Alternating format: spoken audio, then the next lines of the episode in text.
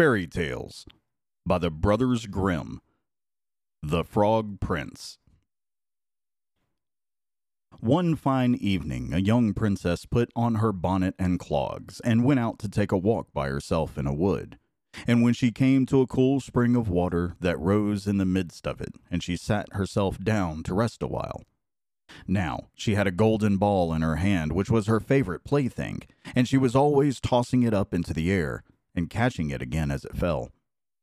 After a time, she threw it up so high that she missed catching it as it fell, and the ball bounded away and rolled along upon the ground till at last it fell down into the spring. The princess looked into the spring after her ball, but it was very deep, so deep that she could not see the bottom of it.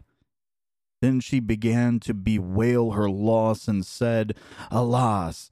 If I could only get my ball again, I would give all my fine clothes and jewels and everything that I have in the world. Whilst she was speaking, a frog put its head out of the water and said, Princess, why do you weep so bitterly? Alas, said she, what can you do for me, you nasty frog? My golden ball has fallen into the spring. The frog said, I want not your pearls and jewels and fine clothes. But if you will love me and let me live with you and eat from off your golden plate and sleep upon your bed, I will bring you your ball again. What nonsense, thought the princess. This silly frog is talking. He can never even get out of the spring to visit me. Though he may be able to get my ball for me, and therefore I will tell him he shall have what he asks. So she said to the frog, Well, if you will bring me my ball, I will do all that you ask. Then the frog put his head down and dived deep under the water, and after a little while he came up again with the ball in his mouth and threw it on the edge of the spring. As soon as the young princess saw her ball, she ran to pick it up, and she was so overjoyed to have it in her hand again that she never thought of the frog, but ran home with it as fast as she could. The frog called after her, Stay, princess, and take me with you as you said. But she did not stop to hear a word.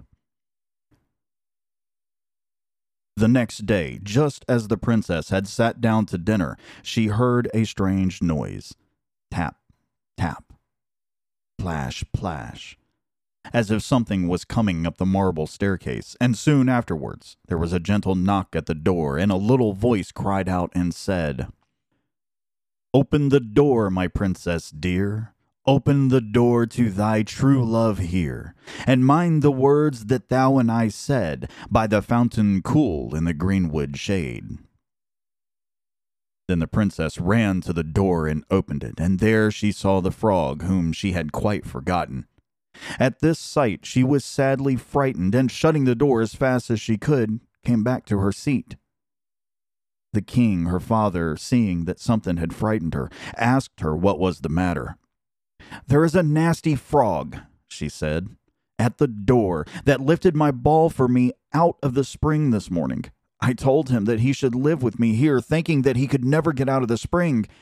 But there he is at the door, and he wants to come in. While she was speaking, the frog knocked again at the door and said, Open the door, my princess dear. Open the door to thy true love here and mind the words that thou and I said by the fountain cool in the greenwood shade. Then the king said to the young princess, As you have given your word, you must keep it. So go and let him in. She did so, and the frog hopped into the room and then straight on tap, tap, plash, plash from the bottom of the room to the top, till he came up close to the table where the princess sat. Pray, lift me upon the chair, said he to the princess, and let me sit next to you. As soon as she had done this, the frog said, Put your plate nearer to me, that I may eat out of it. This she did, and when he had eaten as much as he could, he said, Now I am tired. Carry me upstairs and put me into your bed. And the princess though very unwilling, took him up in her hand and put him upon the pillow of her bed, where he slept all night long. As soon as it was light, he jumped up, hopped downstairs, and went out of the house. Now then, thought the princess, at last he is gone, and I shall be troubled with him no more. But she was mistaken.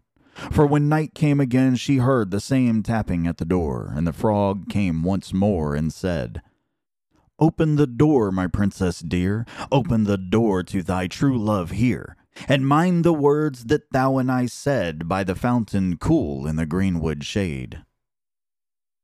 And when the princess opened the door, the frog came in, and slept upon her pillow as before, till the morning broke. And on the third night he did the same.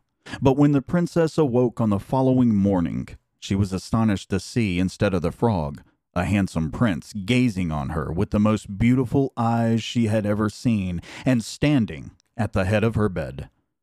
He told her that he had been enchanted by a spiteful fairy who had changed him into a frog, and that he had been fated so to abide till some princess should take him out of the spring, and let him eat from her plate, and sleep upon her bed for three nights. You, said the prince, have broken this cruel charm, and now I have nothing to wish for but that you should go away with me into my father's kingdom, where I will marry you and love you as long as you live. The young princess, you may be sure, was not long in saying yes to all of this. And as they spoke, a gay coach drove up with eight beautiful horses decked with plumes of feathers and a golden harness and behind the coach rode the prince's servant, faithful Heinrich, who had bewailed the misfortunes of his dear master during his enchantment so long and so bitterly that his heart had well nigh burst. They then took leave of the king and got into the coach with eight horses, and all set out full of joy and merriment for the prince's kingdom, which they reached safely, and where they lived happily a great many years. Thank you.